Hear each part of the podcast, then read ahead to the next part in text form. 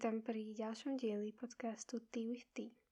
Je to asi z dvojtýždňovou prestávku, mám pocit, ale mala som to strašne veľa a nebola som úplne v takom štádiu, že by som chcela niečo nahrať, pretože to chcem robiť, keď ma to baví a ten proces vlastne všetko ma okolo toho baví, takže chcem to robiť vtedy, keď na to mám naozaj chuť, preto nevychádzali diely, ale povedala som si, že už konečne idem niečo nahrať predtým, ako pôjdeme do školy.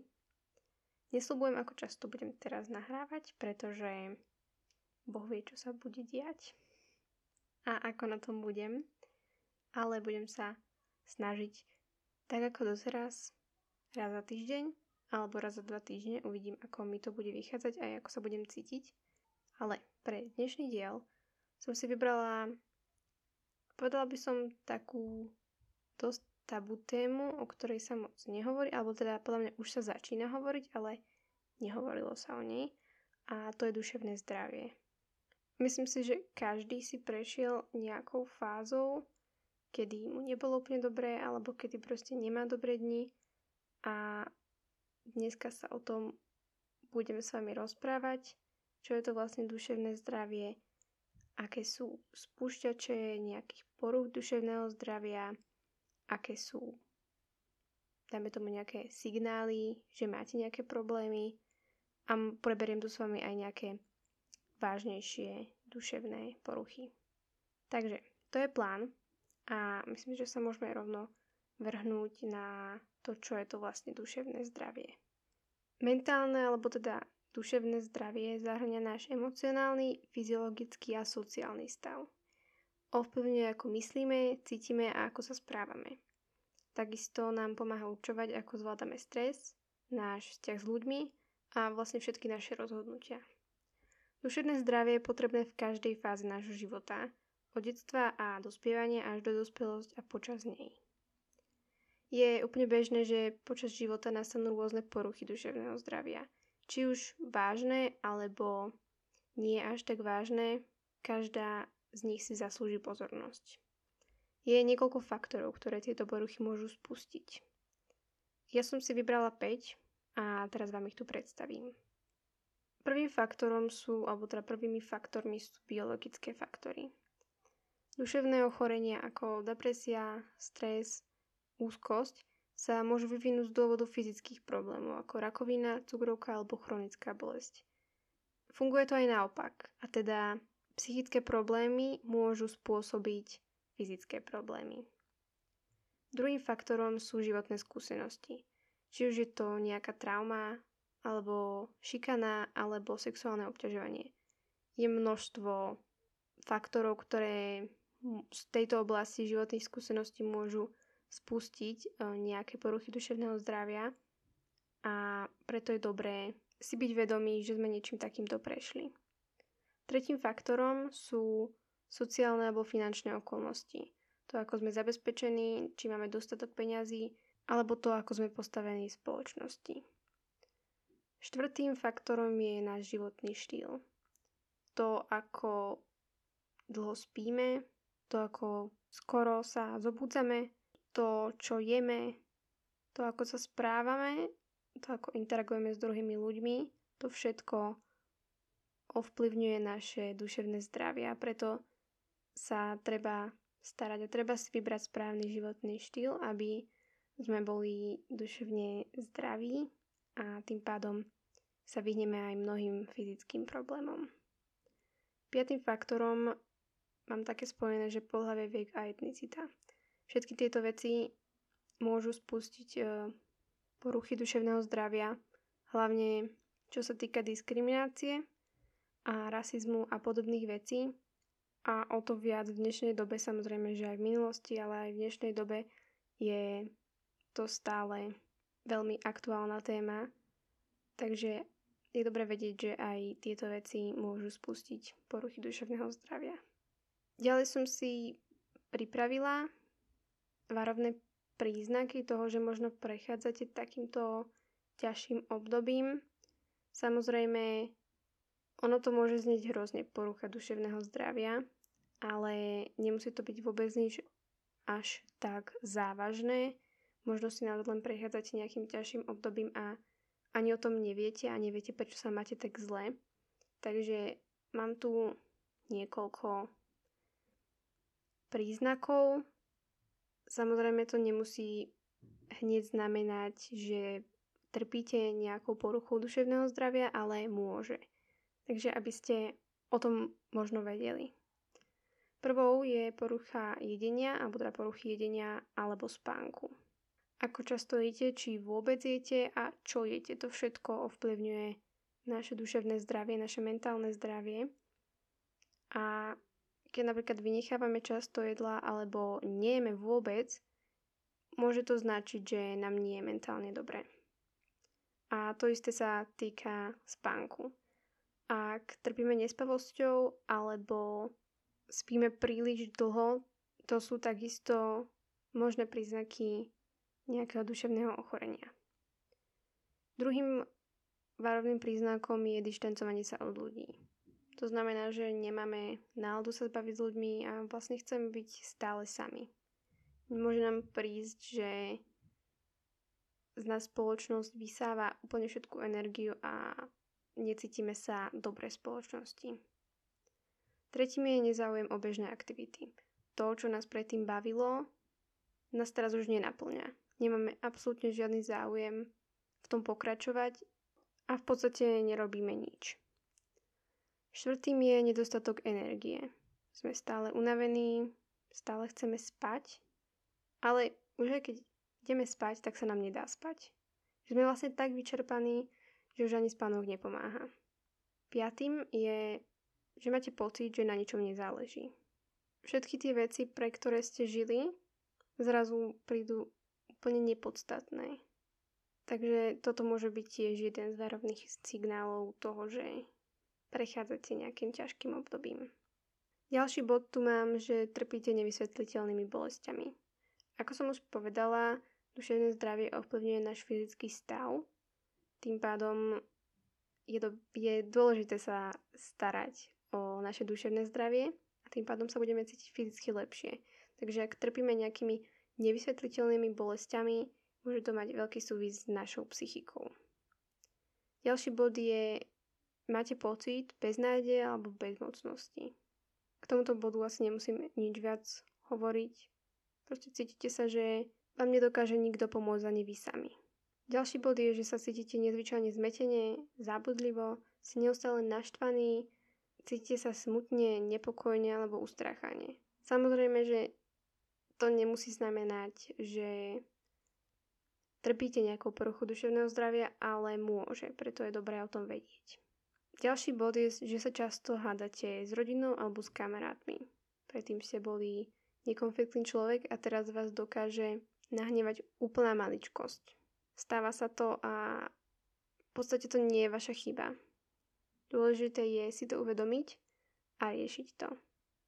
A s tým vlastne súvisia ďalší bod a to je náladovosť. Akože tento bod je taký, povedala by som, všestranný, pretože to nemusí vôbec znamenať nejakú poruchu, alebo proste, že sa nemáte dobre duševne. Môže to čisto znamenať len, že vás niekto vytočil, alebo mm, babi asi poznajú, kedy sú náladové, ale uh, je to jeden z možných príznakov. Ďalší bod je, že máte pretrvávajúce myšlienky a spomienky a nedokážete ich dostať z hlavy. Spomínate si na niečo, čo sa vám stalo, alebo myslíte stále na jednu vec a nedokážete myslieť na nič a nedokážete to vytiesniť z hlavy. Ďalej počujete hlasy alebo veríte veciam, ktoré nie sú pravda. Toto by som povedala, že už je trochu vážnejší príznak a toto už je naozaj tak ten správny čas, kedy môžete vedieť, že už sa naozaj sami niečo deje a mali by ste to riešiť. Ďalej premýšľate o ublížení sebe alebo ostatným. A posledný bod je, že nedokážete vykonávať každodenné aktivity. Nedokážete vstať z postele, nemáte chuť vstať z postele. Nedokážete sa o seba postarať, nedokážete si navariť jedlo, oblieť sa. Všetky tieto aktivity vám prídu neskutočne vyčerpávajúce a vlastne nepodstatné. Myslím si, že mi dáte za pravdu, keď poviem, že je veľmi ťažké si uvedomiť, že prechádzame ťažkým obdobím a že sa psychicky necítime úplne dobre. Ja sama som to zažila a dovtedy, dokým, som, dokým mi nebolo lepšie, som si neuvedomila, ako moc zle mi je. Bolo to vlastne v mojom ôsmom a deviatom ročníku, kedy som sa necítila vôbec dobre. Bolo mi zle, bola som stále smutná, aj keď som to napríklad v škole vôbec nedávala najavo. Um, mala som pocit, že nemám žiadnych kamarátov, že nikomu na mne v podstate nezáleží, aj keď som si hovorila, že preboha, máš rodinu, ale ako tie myšlenky tam stále nejakým spôsobom boli. A jediné východisko, ktoré som vtedy videla, je posunúť sa ďalej, a preto som sa tak veľmi tešila na strednú školu, že konečne otvorím novú kapitolu mojho života a možno sa konečne budem mať lepšie. Vtedy som to riešila tak, že som sa veľa rozprávala s rodičmi, hlavne s mojou mamou, a hovorila som jej o svojich pocitoch, ako sa cítim, a to mi veľmi pomáhalo si uvedomiť, že áno, niečo ti je, ale dá sa tomu pomôcť a toto ti veľmi pomáha. Bola som taká trošičku uzavretejšia vtedy, lebo som veľa času trávila iba u mňa doma sama v izbe, pretože môj brat bol na internáte, všetci kamaráti boli v meste a v podstate som tu nemala nikoho. A to bol aj jeden z dôvodov, prečo som sa cítila tak zle, pretože som veľa času trávila iba sama a nemala som sa s kým porozprávať iný, s niekým iným ako s rodinou. Potom, ako som vlastne prišla na strednú školu, mi prvé tri mesiace bolo veľmi zlé. Ja si ani nemyslím, že to niektorí ľudia vedia, pretože ja som to vôbec nedávala najavo, ale psychicky mi vôbec nebolo dobre. Bola som, no neviem, cítila som sa tak nejak zvláštne prázdno a mala som pocit, že ale však na toto si sa tešila. Tak tiež sa z toho, proste užívaj si to, ale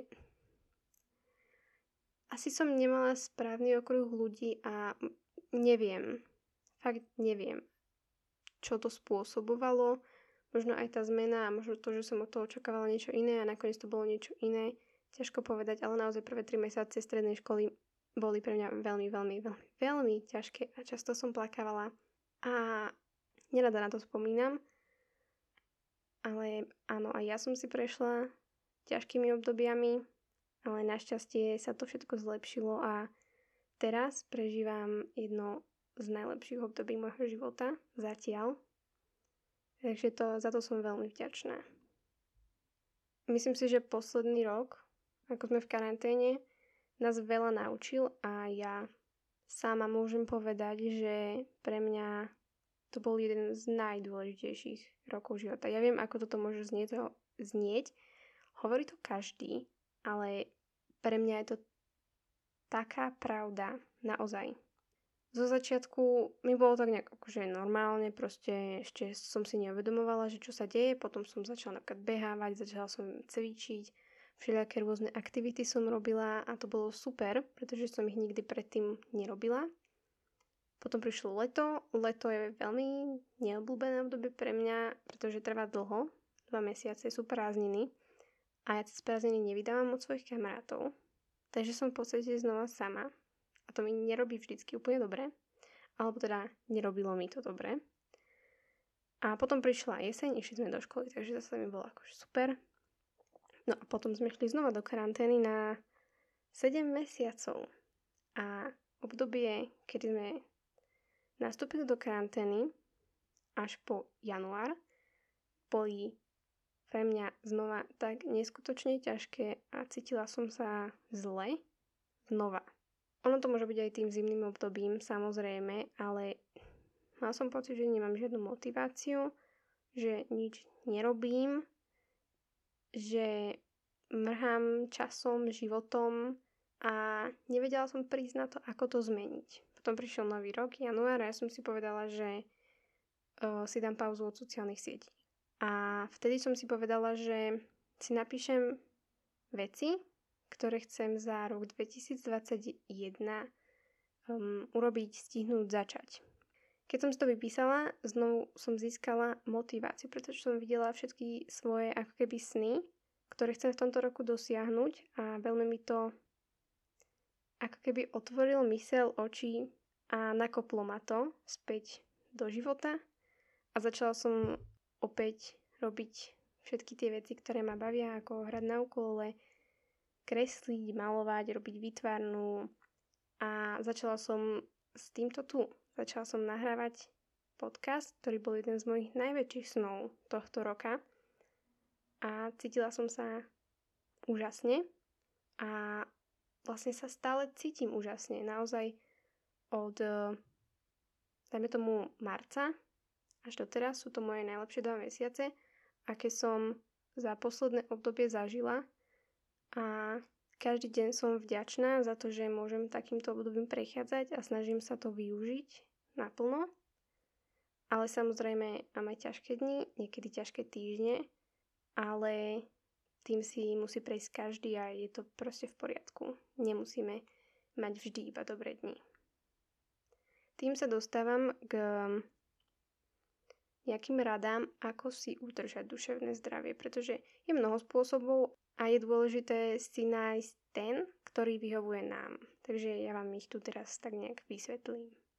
Prvý bod, keď sa naozaj cítite zle a viete, že si sami nedokážete pomôcť, je úplne normálne a v poriadku požiadať o odbornú pomoc, ak to tak naozaj cítite.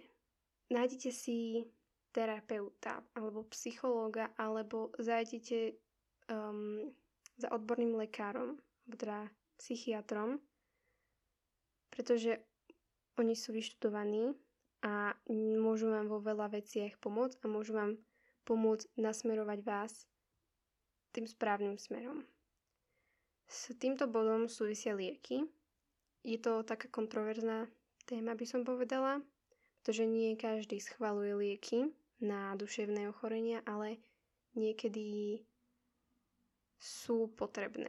Niektorí ľudia užívajú tak, takéto predpísané lieky, ako sú napríklad antidepresíva, antipsychotika alebo e, antixiolitika. Hoci tieto lieky e, nemôžu liečiť duševné poruchy, e, niektoré z týchto liekov môžu zlepšiť symptómy a pomôcť osobe obnoviť sociálnu interakciu a bežnú rutinu, kým bude pracovať na jej duševnom zdraví. Niektoré z týchto liekov účinkujú tak, že zvyšujú absorpciu citlivých chemikálií, ako je serotonín z mozgu. Iné lieky buď zvyšujú celkové hladiny týchto chemikálií, alebo zabraňujú ich degregácii alebo zničeniu. Ja si myslím, že je úplne v poriadku brať lieky, ak vám ich predpíše lekár a ak um, je to naozaj vhodné pre vás.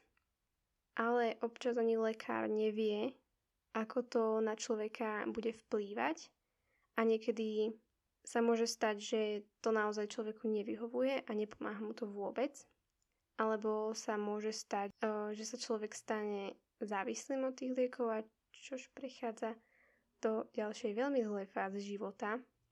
Takže je dôležité vedieť všetky rizika, ale podľa mňa je to v poriadku. Ďalší bod, ktorý tu mám, čo sa týka udržania si duševného zdravia, je, že je dôležité myslieť pozitívne. Ako som povedala, každý máme zlé dni a je v poriadku. Nebyť v poriadku, je v poriadku mať zlé dni aj zlé obdobie. Ale je dôležité si uvedomiť, že je to len obdobie. Že to prejde a netreba sa nechať pohltiť tými negatívnymi myšlienkami, a vždy treba hľadať to dobré. Ďalej tu mám úctu k sebe samému. Toto je veľmi dôležité, sebaláska a sebaúcta. O sebaláske budem hovoriť v inom dieli, ale spomeniem to tu tak nejak okrajovo, pretože je v poriadku sa necítiť dobre a je v poriadku si to priznať. Každý máme právo sa necítiť dobre, mať zlé dni, alebo zlé obdobia, alebo byť chorý a nie je na tom nič zlé.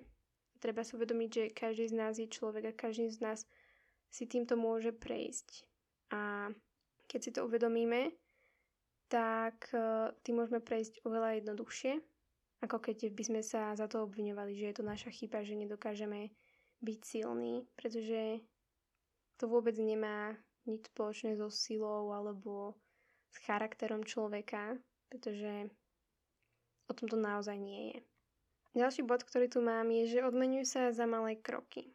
Toto mi napísala moja kamarátka a ja som to sa musela pridať, pretože naozaj nejde o tie veľké kroky, nejde o to, že áno, už som sa vyliečila, ale ide o tie malé kroky, o tie postupné kroky, ktoré nás dovedú až do tej cieľovej rovinky. Ďalší bod je tu aktívny pohyb.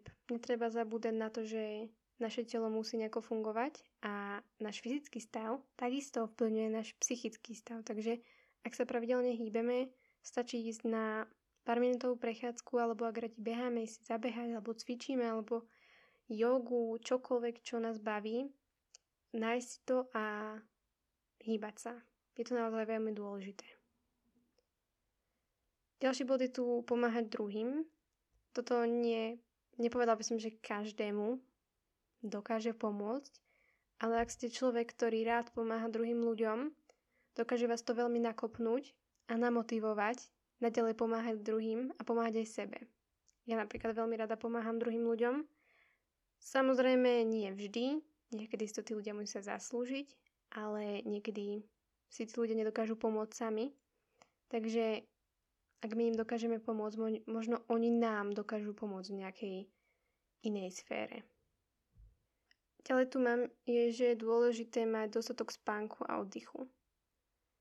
Nie je dobre sa premáhať a je dôležité naozaj sa dobre vyspať, mať kvalitný, dobrý spánok a nemusíme vždy niečo robiť. Nie každý sme stávaní na sedem dní v týždni na turistiky um, a je dôležité mať uh, aj oddychové dni, kedy nerobíme nič, len ležíme v posteli a pozrieme si nejaký dobrý film a niečo dobre zjeme. S tým súvisí aj vyvážená strava a dobrá strava a pravidelná strava. Pretože to, čo dávame tomu telu, to telo dá nám. Ďalší bod je tu naučiť sa zvládať stresové situácie. Toto by som povedala, že je kľúčové, čo sa týka hlavne úzkosti, o ktorej budem hovoriť za chvíľu, ale ak sa naučíme zvládať nejakým spôsobom stresové situácie a situácie, ktoré sú nám nepríjemné, nepokazí nám to deň, nepokazí nám to náladu a dokážeme lepšie preplávavať životom. A posledný bod, ktorý tu mám, je zostať v kontakte s ostatnými ľuďmi. Nie je zdravé, nie je dobré sa uzatvárať pred svetom, je dobré naďalej sa rozprávať s kamarátmi, rozprávať sa s rodinou alebo aj s cudzými ľuďmi, nadväzovať kontakty. A nikdy nevieme, čo nám aký človek dokáže dať. A možno aj keď ste introverti, alebo keď ste extroverti, naozaj na tom nezáleží a je dobré nezabudnúť na to, že kontakt s ľuďmi je veľmi dôležitý pre naše psychické zdravie. Teraz som si pripravila tri najčastejšie poruchy duševného zdravia. Jedna z nich je menej vážna. Nehovorím, že by bola nevážna, len menej. Podľa by som, že nie vždy vyžaduje potrebu vyhľadať odborného lekára, čiže psychiatra. Samozrejme v nejakých prípadoch áno, ale nemusí to tak byť vždy. Niekedy bude stačiť terapeut alebo psychológ. Takže prvou je úzkosť. Úzkostné poruchy patria medzi neurotické poruchy, pri ktorých dochádza k patologickému strachu a úzkosti. Medzi takéto poruchy patria aj viaceré druhy fóbií, napríklad sociálna fóbia, situačná fóbia, fóbia zo zvierat, fóbia z poranení, panická porucha alebo generalizovaná úzkostná porucha. Všetky zmenené fóbie a úzkostné poruchy sa nie vždy musia liečiť odborným lekárom, čiže psychiatrom, niekedy sa môžu liečiť iba psychologom alebo terapeutom. Medzi psychické ochorenia, keď je tiež prítomná úzkosť, patrí napríklad aj bulimia, čo je porucha príjmu potravy, kedy dochádza k prehlbeniu aj depresie následkom príjmu potravy. Úzkosť však môže vyplývať aj z fyziologických príčin a môže byť spojená so strachom o život alebo všeobecne so strachom o svoj zdravotný stav. Úzkosťou a stresom sa prejavuje napríklad pľucná embolia, čo je životohrozujúci stav spojenými s bolestiami na hrudníku a ťažkým dýchaním. Podobne je to pri infarkte myokardu, ktorý vzniká upchatím cievy vyživujúcej srdce, kedy pacient pociťuje úzkosť a strach zo smrti, najmä pri veľkej dýchavičnosti. Mám tu typické príznaky úzkosti a opäť hovorím, neznamená to, že máte niektorý z týchto príznakov, alebo možno aj všetky, že trpíte úzkosťou. Sú to veľmi všeobecné príznaky a môžu Um, súvisieť s rôznymi ochoreniami, ktorými trpíte, alebo čím si prechádzate, takže nehovorím, že ak trpíte nejakým z týchto príznakov, že máte úzkosť. Ale je dobré o tom vedieť a keď o tom viete, možno sa poradiť s psychologom alebo s lekárom, a aby vlastne on určil správnu diagnózu. Prvým je strach a nadmerné obavy, potom sú problémy s koncentráciou, pocit napätia, nespavosť a poruchy spánku, podráždenosť, ľakavosť, záchvaty panickej hrôzy alebo taktiež známe ako panic attacks, alebo bolesti, tras a napätie svalov. Myslím, že počujete, že sú tu dosť všeobecné príznaky, takže naozaj netreba sa hneď lákať, že máte úzkosť. Alebo teda, že trpíte úzkostnými poruchami. Druhými najčastejšími poruchami sú náladové poruchy. Niektoré zmeny a poruchy môžu mať svoju príčinu v predošlom podnete z externého prostredia, napríklad v prípade stresových a vypätých situácií. Vtedy je prirodzené, že človek má nižšiu emočnú stabilitu. Veľakrát súvisia zmeny nálad s temperamentom alebo určitým životným obdobím. Zmeny nálad sú podmenené tiež okolím. Poruchy a zmeny nálad sa prejavujú buď eufóriou, keď človek pociťuje nadmieru aktivity a je príliš energický, alebo depresiou. Pri depresii je apatický, nezaujíma ho veci okolo neho a celkovo má zlú náladu. Ja som si vybrala tri typy náladových poruch. Prvá je ťažká depresia. Osoba s ťažkou depresiou má neustále slabú náladu a stráca záujem o činnosti a udalosti, ktoré si predtým užívala. Môže cítiť dlhé obdobia smútku alebo extrémneho smútku. Ďalšou je bipolárna porucha. Osoba s bipolárnou poruchou zažíva nezvyčajné zmeny nálad, energetickej hladiny, úrovne aktivity a schopnosti pokračovať v každodennom živote. Obdobia vysokej nálady sú známe ako manické fázy, zatiaľ čo depresívne fázy vyvolávajú slabú náladu. Treťou poruchou je sezónna afektívna porucha, alebo taktiež známa ako es á dé. Tento druh závažnej depresie vyvoláva počas jesene, zimy a skorých jarných mesiacov znížený denný čas. Najčastejšie sa vyskytuje v krajinách ďaleko od rovníka, ale môže sa prejaviť u človeka žijúceho kdekoľvek. Tretím, alebo treťou najčastejšou poruchou duševnou je schizofrénia. Úrady pre duševné zdravie sa stále snažia zistiť, či je schizofrénia jedinou poruchou alebo skupinou súvisiacich chorôb. Schizofrénia je psychické ochorenie, pri ktorom človek stráca kontakt s realitou. Choroba sa prejavuje širokým spektrom príznakov, od halucinácií cez paranoju až po zničené rozumové schopnosti. Častokrát sa schizofrénia označuje za rozdvojenú osobnosť, čo vôbec nie je pravda. Všeobecne môžeme tie príznaky rozdeliť do troch skupín. Prvými sú pozitívne. Človek má niečo navyše pri týchto pozitívnych. Môže ísť o zvukové alebo zrakové halucinácie či blúdne logicky neopodstatnené predstavy, ako je napríklad paranoja, teda nadmerné podozrievanie. Schizofrenik si napríklad môže myslieť, že niekto číta jeho myšlienky, že ich premietajú do televízie alebo že ho niekto odpočúva. To všetko vyplýva z halucinácií, ktoré k nemu ako keby hovoria. Druhou skupinou príznakov sú negatívne. Tu u človeka niečo chýba. Nedokáže sa tešiť, môže byť depresívny alebo nemá záujem o sociálne kontakty. Stráca záujem o okolie, bežné či pracovné činnosti alebo o seba samého, vrátane hygieny. Treťou skupinou sú kognitívne. Pri kognitívnych um, príznakoch sú rozumové schopnosti spomalené. Človek sa v dôsledku halucinácií nedokáže dlho sústrediť na jednu vec, je zmetený, nedokáže sa vyjadriť. Spracováva menej podnetov z okolia, pretože okolité podnety vníma výraznejšie ako bežní ľudia. Tie posledné dve poruchy duševné sa musia riešiť a liečiť pomocou odborného lekára a, alebo teda psychiatra, pretože sú naozaj vážne duševné poruchy. Ja by som to rada tak nejak celé zhrnula.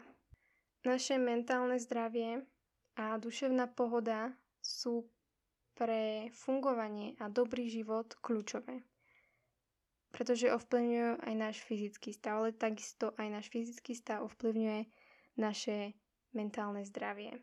Takže je dôležité dbať o seba ako o človeka z mäsa a kosti, ale aj ako o človeka s dušou. Treba brať do úvahy obidve tieto stránky a starať sa o ne. Ak si náhodou prechádzate zlým obdobím, snažte sa na to myslieť ako naozaj na obdobie a že nič netrvá večne a všetko sa opäť môže obrátiť na dobré a zlepšiť sa, ale je dôležité do toho vložiť aj nejakú snahu a chcieť sa zmeniť a chcieť zmeniť svoj duševný stav. Je dôležité sa hýbať, jesť zdravo a mať dostatok spánku. To všetko prispieva k našej duševnej pohode.